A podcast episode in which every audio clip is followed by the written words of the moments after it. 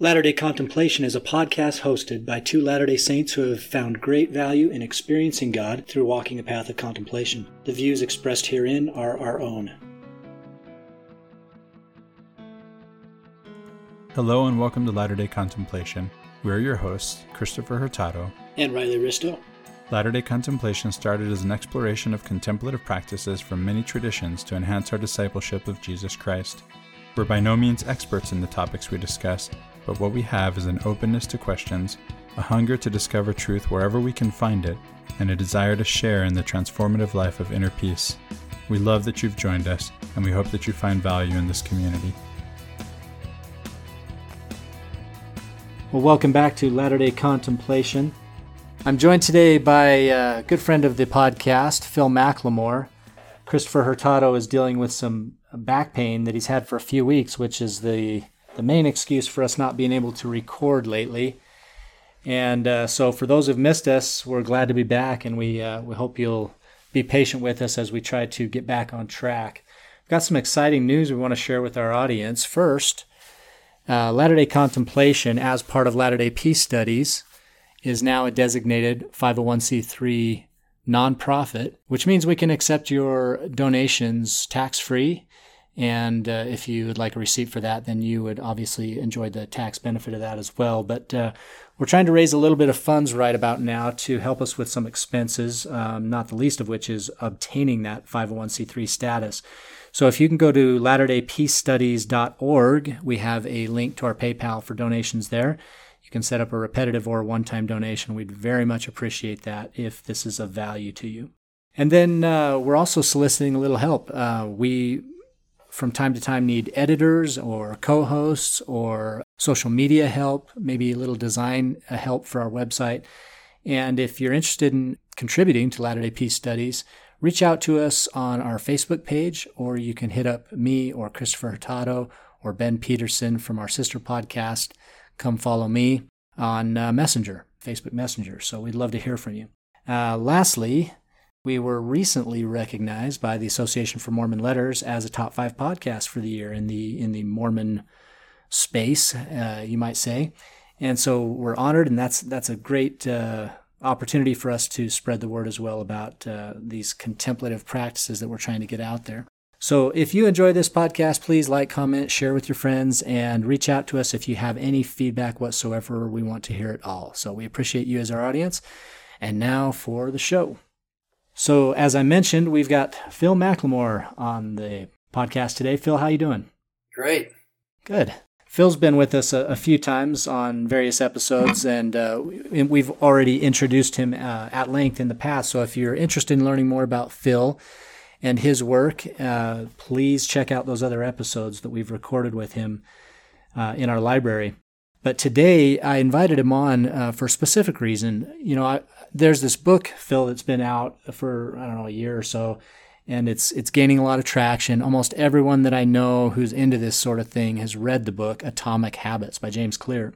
And I thought it would be interesting to do a show on habits and sort of where habits intersect or interface with religious practice and spiritual practices such as rituals and traditions and customs, uh, ordinances, and how we can use habits to our advantage, and maybe in some cases how habits might limit us, um, limit our our ability to make choices and transformation that is part of the the Christian disciple's life. So, to kind of open up the conversation, Phil, there's this the main, I guess what I what I would call the main idea of atomic habits is this. James Clear says your identity emerges out of your habits. Every action is a vote for the type of person you wish to become. And then I'm going to continue on just another quote that's just a few pages after that. It says, Becoming the best version of yourself requires you to continuously edit your beliefs and to upgrade and expand your identity. So, what are your thoughts on, on those sort of uh, themes that arise out of the book, Phil?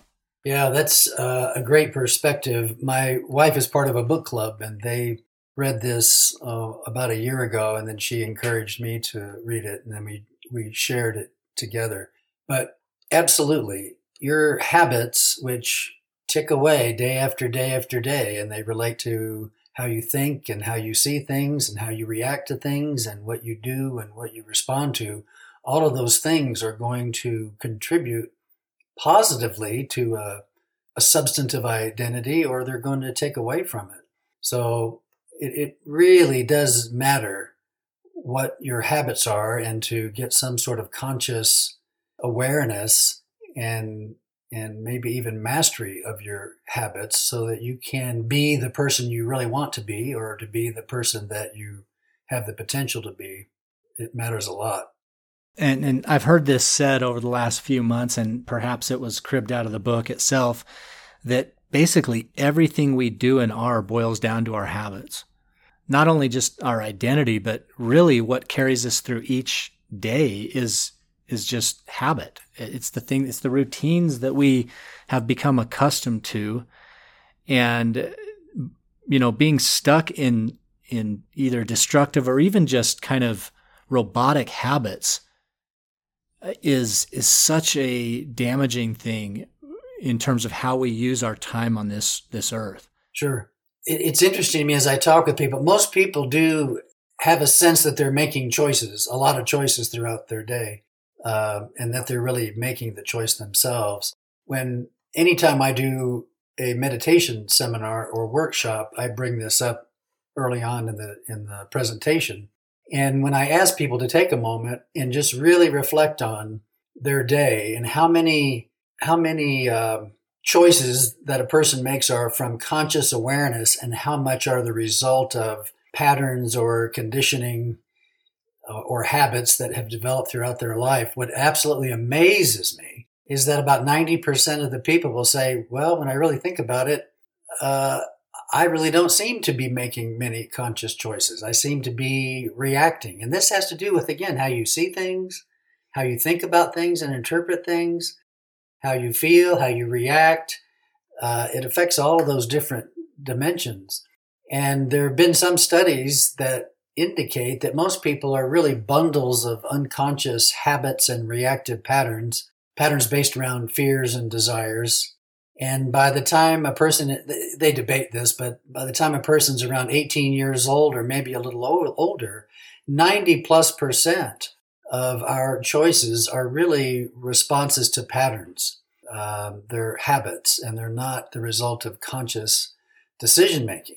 And so if you don't have little, con- if you have just very little conscious choice in your life, then who or what, who or what is determining my identity? Who is determine who or what is determining what I'm about and what I can do and accomplish and so forth from a church perspective, this really matters because in our typical teaching, we talk a lot about using our agency to be obedient or using our agency to be a more Christ like person.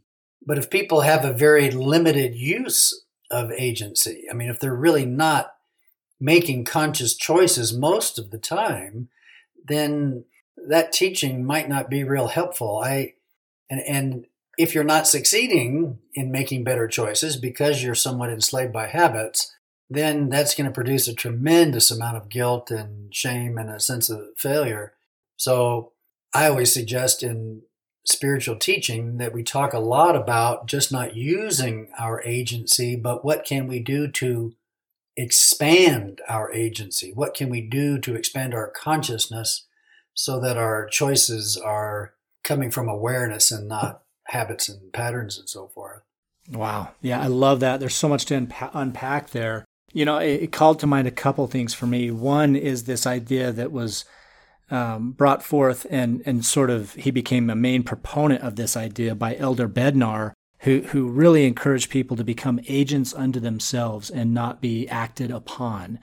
And I, I, think that really speaks to what you're getting at there. You know, we're constantly acted upon by outside forces, our environment, the accumulated force and effect of our habits that have been built up, whether positive or negative, over a period of time. And like you said, 19 years, you know, I mean, that's that's really a disheartening it is. thought, you know, that some that 90% of our patterns are set by the time we're just escaping adolescence. That's so disheartening. And so this idea that it's the importance of expanding our agency cannot be underestimated. There's a there's a scripture that I pulled out in uh, Second Peter chapter two, and verse 19 it says, "While they promise them liberty or agency, as the case may be, they themselves are the servants of corruption. For of whom a man is overcome, of the same is he brought in bondage." And of course, this isn't necessarily referring to any specific person or group. It's more speaking to this idea that uh, when you become enslaved to unconscious habits or bad habits, then that corruption overcomes your ability to exercise agency and really, you know, expand or transform within the sphere of of your mortal uh, probation. And and so it becomes super important to try to find practices and, and we would suggest that contemplative practices are really the key here, meditation being foremost, trying to find those practices whereby we can expand and reinvigorate our agency. Oh, absolutely. Um, that verse in the Book of Mormon is one of the great verses that, that the intent is that we act and are not acted upon. And it's important to understand some of the challenge uh, I did marriage counseling as a military chaplain for 20 years. I don't recommend it. And it's a bit frustrating because so few people are really successful in making substantive changes. And it's because of these, these um, unconscious habits and patterns.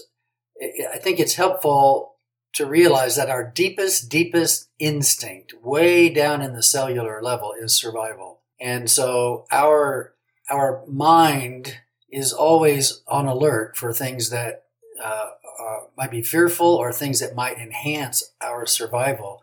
So just automatically, the, the, the brain and the body are working together to maintain our survivability. And it's not necessarily done in the in the wisest way. Um, and of course, the brain itself loves economy of function. So the brain loves patterns and having the same thing repeated over and over. So, in some ways, our mind and body, coupled with survival instinct, drives a lot of the way we see things and interpret things and the and the choices we make. And and our mind, when we have thoughts, chemicals are created that then interact with the body, communicate with the body, and something odd that can happen is your your emotional reactions to things can become so strong and so powerful that the body then can begin to exercise undue influence on the mind. And so there's been a lot of, of uh, talk in the last oh, couple of decades about how maybe our subconscious is actually encoded in the body, chemically coded in the body. And so uh, Candace Pert some years ago wrote a book called Your Body is Your Subconscious Mind. And others have followed up on that. So um, if in fact we're going to try to change habits in a positive way, we've got to find a way to enter into this subconscious level. Um, most people they'll be unhappy with something they're doing. They'll decide in their mind, oh, I want to be better, or I want to change, or I want to do this better. But they're just trying to do it through thinking. And then they've got their body already established in a different set of patterns working against them. And so that is another aspect that weighs on whether a person can be successful or not. So I, I think genuine spiritual practice, which, as you mentioned, I think is the key to expanding agency should involve both mind and body, ultimately under the in- influence of the soul or the spirit or the divine nature within us. You know, there's a there's an interesting quote from the book that I, I took to mean maybe something that that wasn't intended, but I'm going to talk about that for a sec because you brought it to my mind.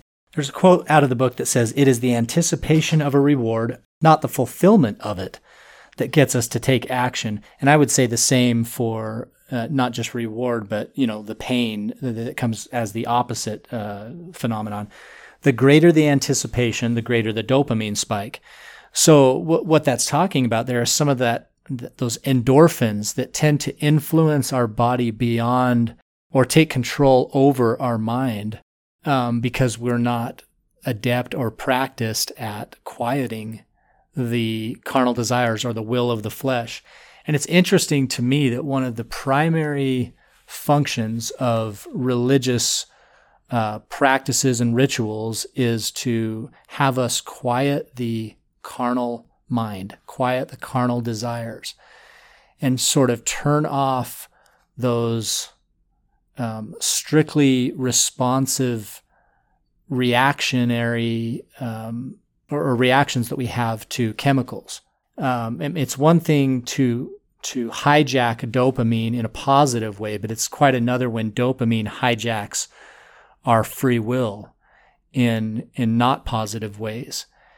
And and so that's where we can start to see some of these spiritual practices benefit us by the ability to quiet and sit in that that space of of peace and stillness, quieting all of the the processes of the body and, and tapping back into our source spirit and and by doing so, you know, expand our our ability to cope with the undue influence of of these systems on our agency.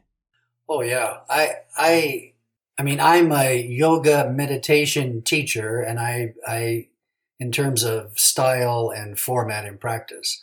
I do contextualize my teaching in in what I believe to be the true teachings of Jesus. So it's kind of a Christian yogic blend. But in the classic yoga system of meditation, after laying a foundation of of what it means to live a moral and responsible life, implying that look, okay, look, do your best to have stability in your life by being kind, by having control of, of carnal desires and needs and so forth. Um, it, it, recognizes the fact that until there's a, a, deeper inner transformation or change of heart, that might be difficult. But then the yoga system moves into stilling the mind, using breath to calm and still the body and mind, and then to internalize your attention with your senses turned off. You know, it's our senses interacting with the material world that get us into a lot of uh, problems, or at least cause a lot of the habitual development in how we manage the world. So, to have a spiritual practice where you can turn off the senses, calm the mind, calm the body, put your attention within where you can draw on a, a, deeper spiritual awareness and even spiritual power, then you're in a pretty good position to start working with these very difficult um, survival instincts and brain function and habit formation and so forth. Yeah. Yeah, it's interesting. I, in the in the yogic tradition, I believe the the word for the illusion of reality that's caused by the material is Maya. And and that Maya is sort of like it's necessary, but it's also it's also the thing that we have to overcome. Right. Like it like it's necessary to have us and help us to develop the ability to quiet the very thing that is vexing us, right? That's right. it's almost it's it's very contradictory in a sense, sort of a catch 22, but th- this illusion that we live in that we are our bodies or that we are our actions rather than we are eternal spirit. We are connected as one, unified in in the divinity of of God. That separation is the thing that we're supposed to overcome, but it's hard for us to realize our unity until we've gone through the practice of quieting the material. Right. And, you know, ultimately here, we want to expand our ability to make choices in harmony with the presence and the nature and the character of God. Not because he wants that for some odd reason, it's because that's what's going to develop us into a Christ like being. And so it's, it's, it's by tapping into that deeper source of divine nature, divine presence, divine being, divine grace that we can expand our awareness and then draw on a source of strength to be able to change, you know, what, would, what we would call bad habits and, and establish good patterns and good habits that are in harmony with, with uh, Christ-like nature or, or God's nature. You know, I want to go backward a little bit. You talked about the the uh, momentum or inertia of the habits that we develop coming out of adolescence by the age of 19.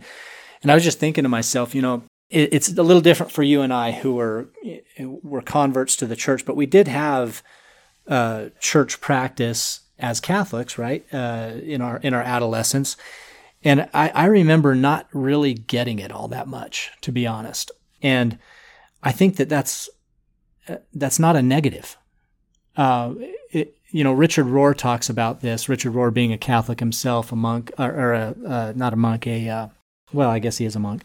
Is he a Franciscan? I can't remember uh, what his order is. Yeah. yeah. So he wrote this book called Falling Upward, and, and he really talks about the two halves of life. And in the first half of life, he recognizes the the critical importance of traditions uh, and and uh, habits and, and rituals that we participate in that we might have almost no idea what they're all about. But he, he, he identifies the importance of those things. And, and to those things, he attaches that importance because it's the, it's the, um, the development of those habits early on that will carry us through for the rest of our life. Like we, we have in at that age, in that adolescent age, we really have no idea why on a weekly basis we have to eat bread that symbolizes flesh and drink water or wine that symbolizes blood. It it makes no objective sense uh, to us. There, there's really nothing about it that that just screams importance, other than we're told to do it first by Christ and then by you know every leader that followed or disciple that followed Christ after the fact but we just don't get it. There's there doesn't seem to be any rational explanation for it until we we hit adulthood, and then we start to analyze these questions um, from a more mature standpoint and say, well, why do we do that? And it it seems to me that these rituals are a means w- whereby we can begin to uh, normalize our spiritual practice. And a lot of the things that we take for granted, you, you know, you're you're fond of saying that what religion provides for us is the foundation of a moral, ethical, responsible life. Absolutely. And without those practices, without you know those those ordinances or rituals, it's tough to envision having the structure necessary to develop into that kind of a person prior to expanding on the spiritual practices that we're talking about here with, with meditation and contemplation. Yeah, and, and a person's ability to comprehend what the deeper meaning might be, or what participation in the ordinance would cause a, a deeper realization or expansion of, of the soul. So, yeah, at first, ordinances tend to be somewhat external actions and somewhat ritualistic. I mean, we do talk about the meaning of the sacrament let's say, as being renewal of our covenants, which we then translate into obedience.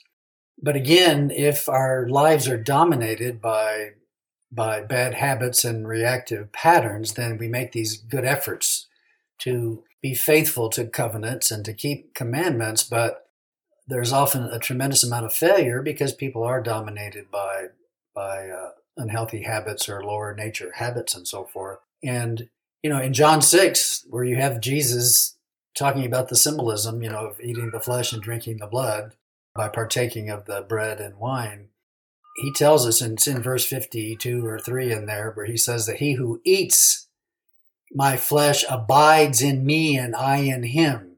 In the end, this is about abiding in Christ and by and partaking of his nature by so abiding. So there is this very deep mystical meaning in the ordinance of the sacrament. So it's more than just um, a renewal of a covenant. It's more than just examining yourself, as Paul says, to see where I failed and where I might want to succeed.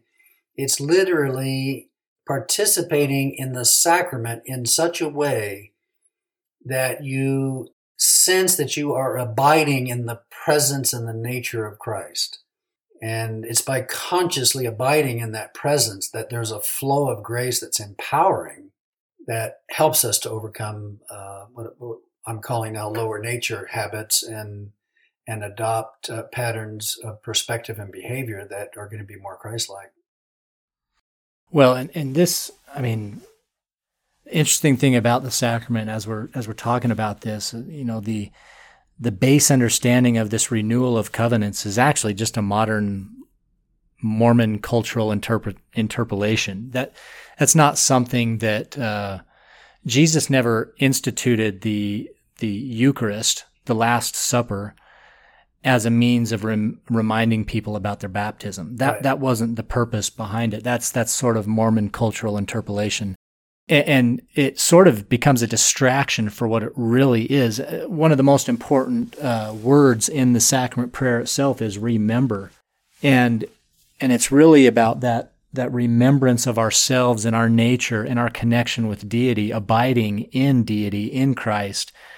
That that is the real reason or purpose behind that standalone ordinance. This is not just an appendage ordinance that's attached to baptism in some way. In fact it really has no relationship to baptism outside of outside of remembering or renewal. There's not much of a connection there. That's that's that's an invention. And so it, it sort of has just distracted us over time. And it's something that I would like to see us get away from and maybe get back to the real meaning of the of the Holy Last Supper as as an ordinance of uh, unification with deity. Oh, I I agree completely. We we've made it utilitarian, which is our nature, and uh, when in fact it was intended to be a, a profound. Um, I don't want to be misunderstood by saying mystical, but it was meant to be a profound inner mystical experience where there's some sensing, there's some communion with the actual presence and nature and character of God that's transformative. I mean, the sacrament really should be a uh, an experience of some degree of inner awakening and inner transformation as we partake of the essence of God, the essence of Christ. And so it is much, much deeper than we normally talk about it. And that's the sacrament is always, I always look forward to the sacrament because I have my own little inner ritual that I do uh, during the sacrament time. And it is that reaching out to discern the, the presence of Christ and then to experience what I believe others experienced historically when they were in his presence. The, the transformative impact of simply being in the presence of Christ. I mean, if you think about Mary and the Mary and Martha story, you know, this big dinner is going on and she probably has some responsibility. She cannot resist sitting in his presence and being enlightened and uh, healed and uplifted and so forth. And, um, and Jesus, of course, ends up calling that the needful thing, you know, uh, the most important thing that was going on there. So when I, when I, I've taught this in several of my seminars, but when I'm in the sacrament, inside, I'm chanting the ancient Christian prayer, Come, Lord Jesus, come. And it's synchronized with my breath.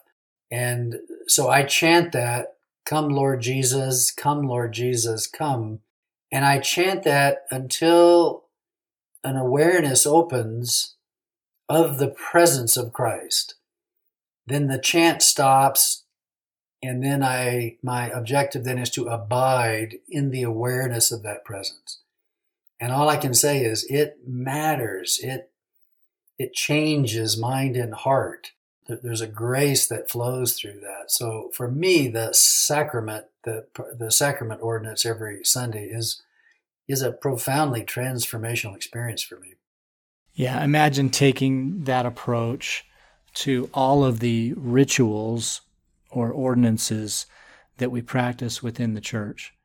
I mean, it could it could take your spirituality to the next level. That's what that's what that transform transformation is all about, and uh, making those things a habit, you know, really strengthens our connection with with Christ Jesus in that way. I, I love that. We're, that's something that I I'm going to make a mental note to share uh, by the time we end this podcast in about a half an hour um, just as a last reminder, I think that's a fantastic way to approach the ordinance of the sacrament. So, Phil, I wanted to, in some sense, try to parse out some of these terms that perhaps they're synonymous. There's some overlap for sure, but I want to uh, sort of delineate so that we can identify how these various tools can be used in our life to strengthen our, our spirituality. So we've established what habits are, kind of a settled, regular practice that's done almost without thinking about it. That's something that you, you you certainly have to develop it, but once it's developed, it becomes autonomic and it just becomes regular and you no longer have to worry about. And that's that's that can be had for good and evil, right? So you can you can establish really good habits or you can establish really destructive habits. And it is certainly something we should be aware of. And awareness is the core of contemplation. So we ought to be always aware of the the unconscious habits that we're developing for good or for evil in our lives and apply our will towards refining those habits. Kind of uh, the next level might be routines, which would be sort of a set of habits. Or if you took a, a fixed period of time, let's say just a day, most people have a daily routine. And depending on the day, it might be different from day to day. But let's say Tuesdays. Okay, I know on Tuesdays, typically, I go to work at a certain time. I do a meditation for a certain amount of time. I go to lunch at a certain amount of time. I record the podcast here at 3 p.m. on Tuesdays typically. So this is my Tuesday routine. You know, Monday, Wednesday, Friday, my routine is to do all those same things except throw a workout in, take out the podcast. Friday, I leave work a little earlier maybe. So these are all just various routines, which are just sets of habits. They're agenda driven, they're a set of actions that have sort of become habitual the next level, I think the higher up this scale or this uh, hierarchy you walk, these habitual practices, which turn into routines, then become even stronger. We start to imbue them with meaning beyond the individual habits themselves. And that's where we step into the realm of rituals. And uh, if you were to take kind of the secular version of, of rituals, it might be like customs or something like that.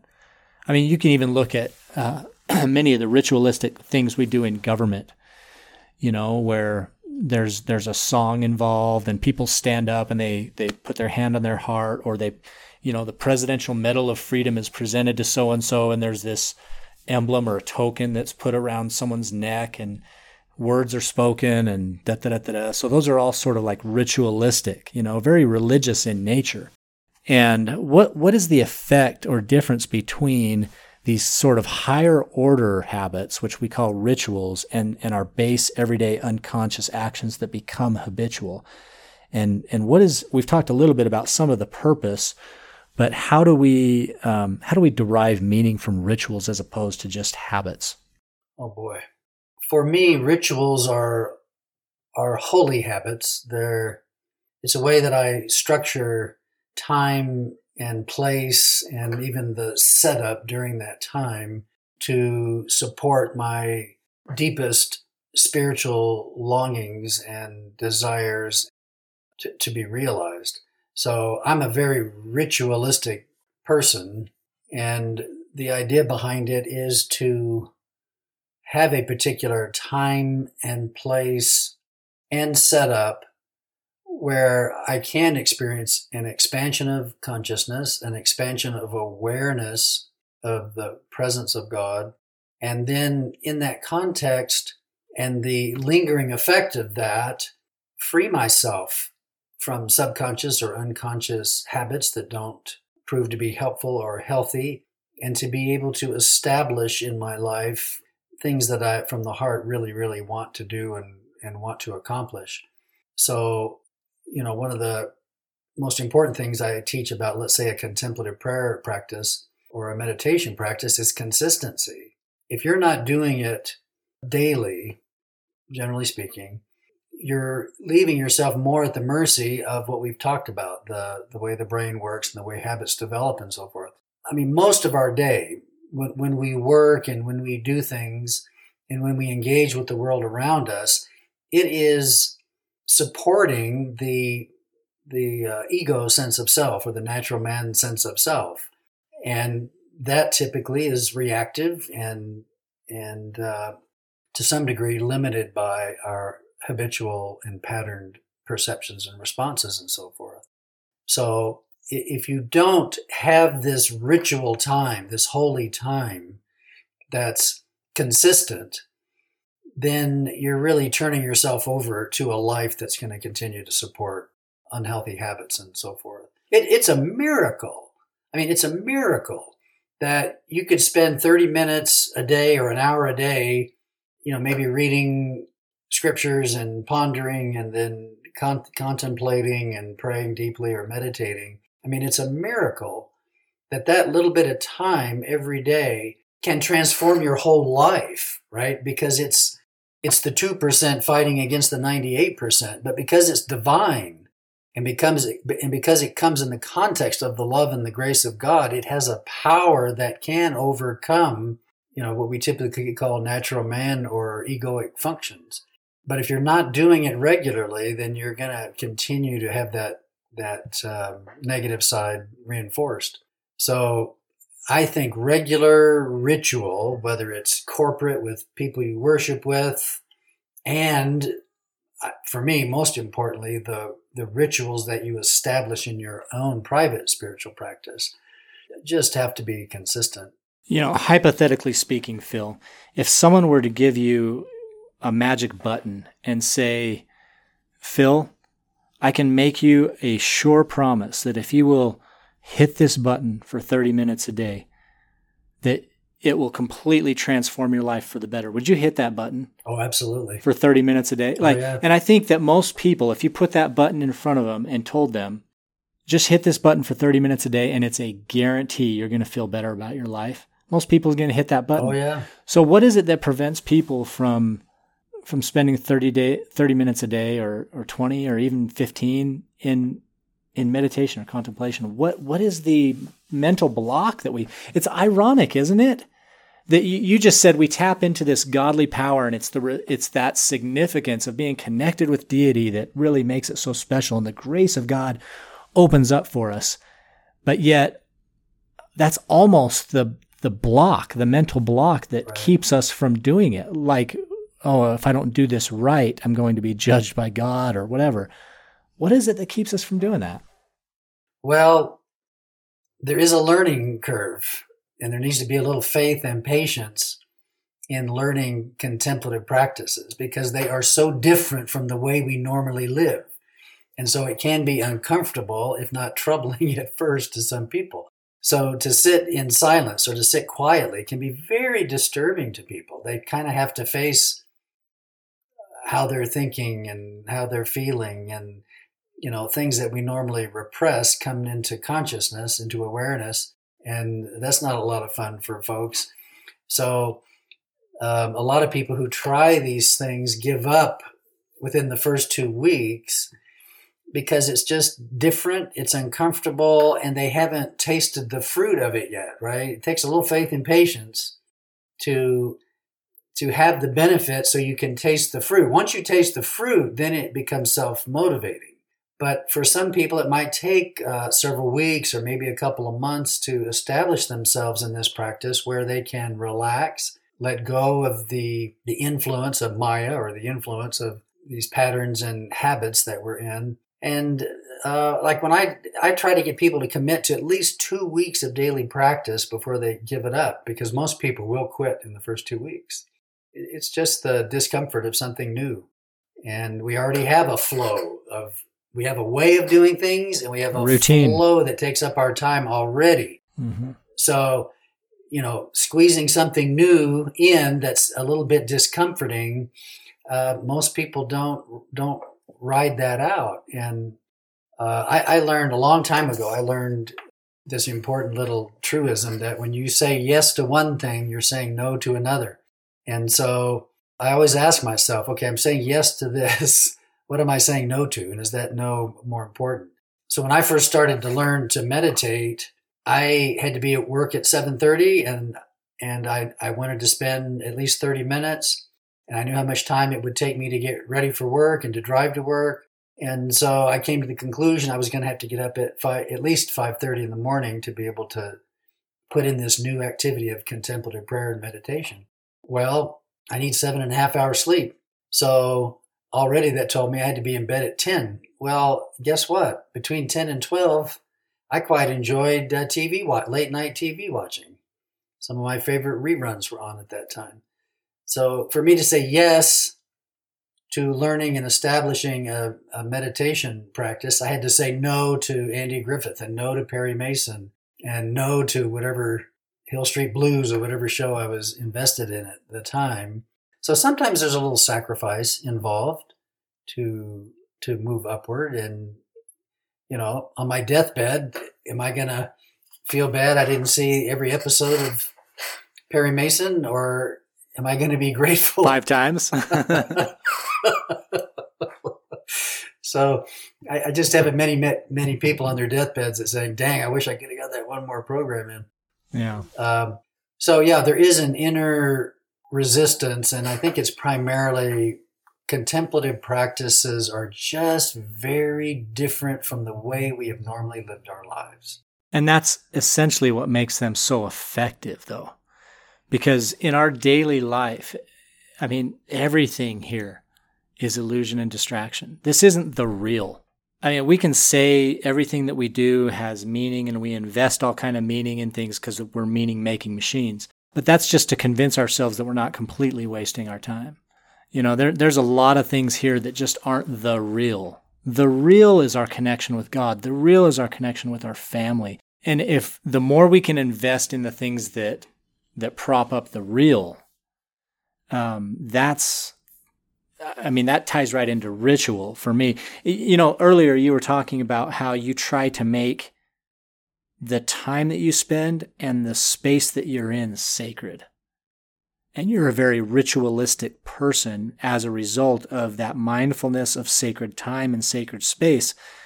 That's obviously a catchphrase that that caught my ear because, as sort of a uh, a proselyte of of Mircea Eliade, the professor of comparative religion, he he wrote a book called The Sacred and the Profane, and and the crux of that book is is the inherent need that we have as human beings to connect with sacred time and sacred space. And when we don't, it leads to serious consequences, neurosis even, when we're so disconnected from the sacred that everything that we are participating in is just profane. Life becomes very meaningless and nihilistic. And so it's super important for us to to tap back into sacred time and sacred space and and ritual is a very important way to do that, a very effective way to do that. Yeah, when I uh, when I was a graduate student at the University of Florida, it was quite by accident that uh, I went to study one day, and I just needed some quiet. So I went up onto a floor where very people, very few people. They weren't the kind of books that people were looking for, and uh, I went there one day to uh, study for an exam, and I just had a good experience. I mean, I wasn't distracted. It felt good being there. I kind of liked the environment, so I started going back there every day to do my study. And it wasn't two weeks before, you know, being in the same place at the same time for the same purpose, I suddenly realized that my body mind was accustomed to that and it almost it knew what I was going to do. It knew what the purpose of that time and space was. And I realized that when I tried to study willy nilly here and there, it sometimes took a little bit of a while to get into it, so to speak, you know, to cut down the distractions and so forth. So there's something to say for having a holy space and a holy time. If, if you know, from 4.30 to 5 until 7.30 in the morning, I'm doing my personal spiritual routine. And I'm not saying people need to take that much time. I'm just, this is my thing right now. So um, my mind, body, soul, spirit knows that when I walk into my meditation room and close that door, it knows what's going to happen there and and uh, what it's about, and immediately there's uh, everything in me, physically, emotionally, spiritually, uh, is is focused on the purpose of that morning ritual, and uh, it matters. I mean that it just that consistency and that sameness matters. So back to atomic habits, one of the things that he points out is that What you need in the early stages of forming good habits is success. You need to be able to feel success and have it be fairly immediate because we're used to gratification as kind of our feedback loop. You know, uh, we get again again that dopamine spike, right? Where it's like, okay, I did something good. The dopamine hit feels good. It's something I want to do again. It's a feedback loop. So he suggests making the beginning of your habit something as short as two minutes and experience that success over and over and over and over and over for two minutes at a time, multiple times. And it's way more important to repeat the event than it is to make the event long, right? You don't want it to be an isolated three hour thing and then you don't look at it again for three months or something. Much more important to, to get into it, spend a little bit of time and then do it again tomorrow and the next day and the next, right? Right. So when I first started meditation, uh, it was so awkward. It was so difficult to do. And when I started, I, I I actually started not for spiritual reasons, but for pain and stress management. So I was already uncomfortable and agitated. And so I, 10 minutes was all I could do. 10 minutes. If I did 10 minutes every morning, that was success. Even if the experience itself wasn't very successful for several days, the fact that I had done it two days, three days, four days in a row mattered. That was success. And then when I began to be able to uh, relax into my breathing and I could feel relaxation coming into my mind, ah, well, now I'm having a very tangible benefit from my 10 minutes. And once I started to settle and to calm and be less distracted and less uh, stressed and agitated, then it was 12 minutes. And then it was 15 minutes. And then it was 20 minutes. And when I got to 20 minutes, much like exercise, uh, something magical happens. There's just something about 20 minutes that allows a process to be effective or to be substantive. And and then from that point on, I extended my time just because it was so enlightening, so enlivening, so fun, so interesting, so empowering. I just started expending the, extending the time for the increased benefits. Uh, but I started at 10 and had to work into it. I love the, what you brought up earlier about this sort of inverted law of sacrifice that whenever you say yes to something, you have to say no to something else, and how that automatically reordered your life for you. By, by saying, I'm going to do a half an hour, an hour of this, and I, the best time to do it is this time. Well, that, that means I'm, I all of a sudden have to wake up earlier, which means I am sacrificing sleep uh, at a later time that I would normally be watching my Andy Griffith or whatever, I have to be to bed early. Like it reordered your whole life. One decision that reordered your total routine. That's pretty powerful yes. when you think about it. Yeah, absolutely. I mean, it, I ended up having relief from the chronic pain, reduction in stress, and then and then an unexpected kind of spiritual expanding and awakening and it turned out be, to be the best thing I'd ever done. One thing that uh, he points out in this book is you can be highly motivated, but if you don't have a system in place, it's not going to happen. And so, uh, my wife and I, after we read the book, we were both complaining that we didn't exercise enough. I was going to the gym three days a week. I had a system. Day and time, I was at the gym cooking. And then COVID hit, and it uh, eliminated my gym experience. And then we, you know, she and I are sitting around whining about not exercising enough. Well, she had just read the book. So she said, well, we're going to make it more available. That's one of his principles and, uh, and easier. So we, uh, it took a whole day, but we emptied out a bedroom upstairs and we took the exercise equipment, which was in the basement and moved it up directly across from our bedroom. So when we walk out of our bedroom in the morning, the first thing we're looking at is the exercise room and exercise equipment. But after a couple months went by, we hadn't exercised very much. And uh, I said, well, that, I guess that didn't work. And then it dawned on me uh, we, we were faithful to two principles of his system, but we had no system. In other words, we didn't we hadn't yet decided on on the day and time. We had the place, and so uh, it, it you know it did not get underway until that decision had been made. So we had to commit to the you know the time and the and the day to be able to do that. one of the things he says in here that relates directly to that is the more you ritualize the beginning of a process, the more likely it becomes that you can slip into the state of focus that is required to do great things.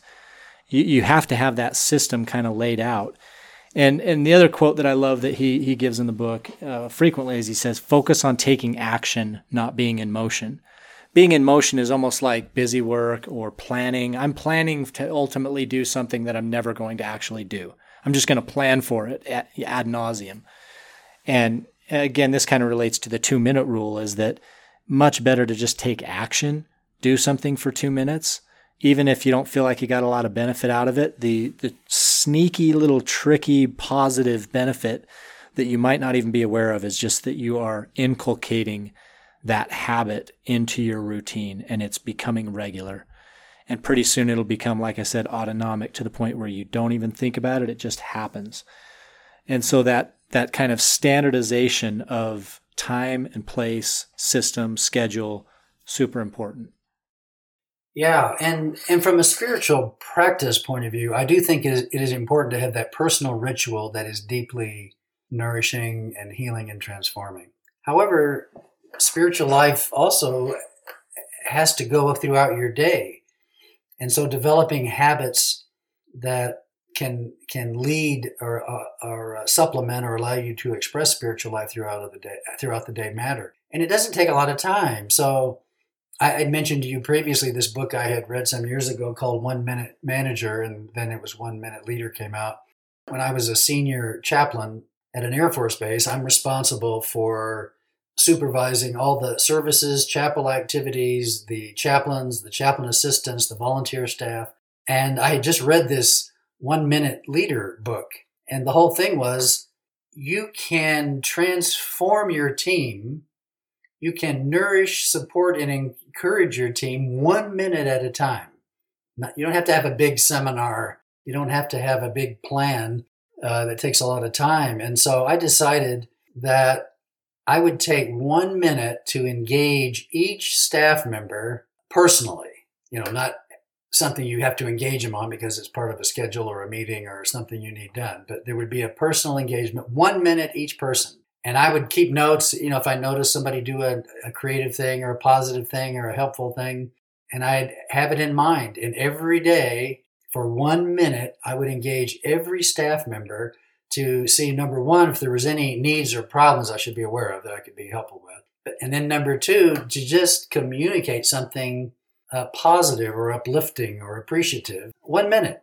And uh, after a couple of months, I, it, it, was, tra- and I'm, I'm talking about doing this genuinely, right? Not just perfunctorily. Um, it was transformation to our in, entire staff, and nobody had a clue what I had done or what I was doing. Because it was so small. It was so small. But day after day after day, I, I made a decision that I was going to call my wife once a day during the workday, just tell her, hey, how's it going? I love you, blah, blah, blah, whatever I had on my mind and heart. And I would actually put it in, I'd look at my day and I'd put that one minute call in my calendar and I would call. Now, you could say, well, that's, I had people say to me, what, you put on your calendar? Well, that can't be genuine. No, it can be genuine. I really care for her. I really love her. I want to express that, right? Now I've scheduled a time to formally do that so it doesn't get lost. It doesn't get forgotten. Something doesn't take it, that opportunity away from me. So every day I would call for that one minute, you know, just to express appreciation for something or love for something. One minute, day after day, month after month, year after year. Do you see? It matters. It really matters. Now we're, in, you know, I'm retired and we're we're bumping around in the same house all day together, and and so my habit now is, and it's a habit. My habit now is I touch her every time I'm within reach. Okay. Uh, it's maybe two seconds, it's maybe three seconds, but I do not pass her without touching her in some way. And she knows that my primary love language is non sexual touching. Okay. So if you've ever done a program on love language, there's that's a fun topic. But anyway, uh, so, you know, maybe this happens 20, 30, 40 times a day, right? Three seconds it just matters having those kinds of habits. I um, you might have seen this on my Inner Path Facebook page. I I put it on a couple a week or two ago. I can't remember what motivated me to do this, but I, I decided as I was going into Walmart that among looking for the stuff I wanted to buy, I was going to radiate goodness. That was going to be my my spiritual practice for the day at Walmart. And I just walked around with my buggy and with the conscious intention of radiating goodness to each person I passed by. It was amazing. It was transformative. I'm suddenly wishing better things for people. I, I found myself not making knee jerk, habitual judgments, right? Just from appearance uh, that are easy to do. And so I'm just radiating goodness all the whole time I was in there. Well, then I extended it to Costco. Seems like I spent half my life in Walmart and Costco, so it's quite an extensive spiritual practice now. But this morning I was in Walmart. I went and got the oil changed at 7 a.m. and stopped at Walmart at 8. And I'm going around picking up a few things for my wife. And I just had so much fun radiating goodness, right? God's present, divine nature is present, uh, divine love is present, and so I'm gonna I'm gonna take a 10 seconds to become in tune with that, and then I'm gonna radiate that goodness. And I'm telling you, it was just so much fun this morning. And uh, a young Hispanic guy who works there uh, came up to me, and we just started talking, and it turned into a 10 minute conversation. He probably got in trouble, but it was a fabulous human connection. And we had these, these uh, kind of synchronistic things to share where we had lived in Brazil in a, in a, in a nearby, we lived in Florida in a similar place. And uh, so there are so many simple things that can be done habitually that just matter. And it doesn't, it just doesn't take a lot of effort and planning and so forth.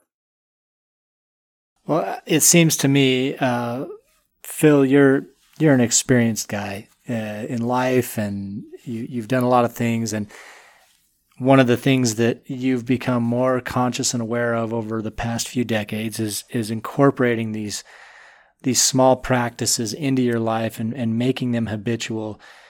And the interesting thing to me is to hear this transformation, uh, this this story of your transformation to the point now where you want to experience this at every moment. And that to me, that's very hopeful to hear that, you know, and I hope that people that are listening feel that because again, it seems to me you're on this plane where everywhere you go now, you want to experience some kind of divine human connection. And I, I just think that's, I, I think it's wonderful. I think it's wonderful to hear the possibilities and it gives me something to aspire to. So you know, we're running up on an hour. I wanted to swing back around to a couple ideas that were mentioned here that I think are very helpful for the audience. Number one is the amount of time that it takes is not so much as you think it might be. And, whatever the it is, you can do it in, in very small bites. You don't eat that elephant all in one meal. It's one bite at a time. And so small, small things like just sitting in stillness, breathing for a minute or two, and doing that for a couple weeks straight will put you on a path to desiring more.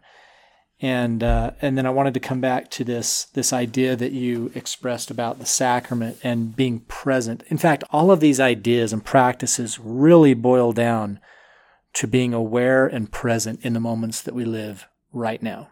And I think it's so important to and, and this is how we imbue these what might otherwise be mundane moments with a sense of ritual importance is when we become present to what's going on in that moment. And so that would be my urging for those who are wanting to experience the transformative power of, of habits and ritual is to practice them with intention, be present to the things you're doing. Don't let your unconscious actions guide your life. Let's be let's be agents, let's be involved, let's exercise our will and use these great tools to our advantage to build a life of really positive automated spiritual habits.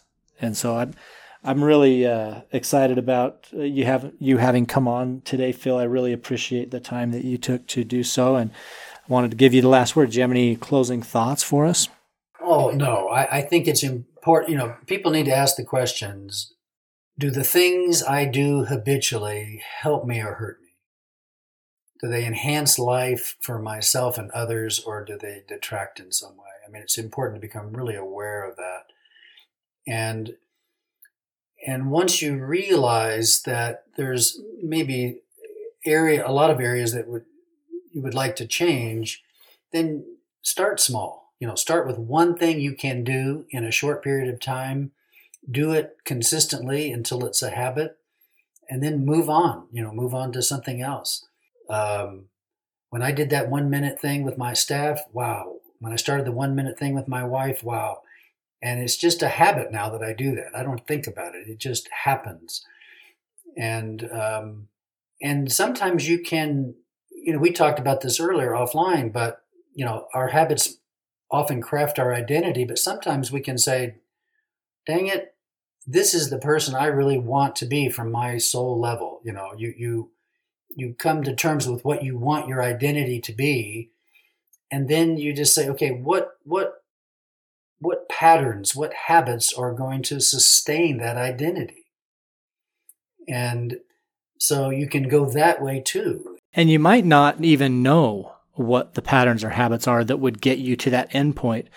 And so, and an idea we kind of talked about before is that sometimes you can see other people that you think are doing it right. They've arrived at that spot that you want to be. And so if you don't know what to do, study their life. Sure. Look at what they're doing. Ask them. And, and that's the importance of mentors. We did a whole episode on the importance of mentors. They're so important to have people in your life that, that have arrived at a spot that you'd like to be and can help you and, and more than likely would be excited and willing to help you if only you would ask. Yeah, I, I would say, look, get out of the reactive, the, the typical human ego reactive patterns that we've been in our whole lives. Uh, realize that when you unite your body and your mind particularly with uh, an awareness of God's love for you, desire for you to be Christ like, and his willingness to uh, move into your life with grace and with love, that there's there are really few things that you can't change, particularly in terms of character and how you want to desire and think and love and care and share and give and so forth.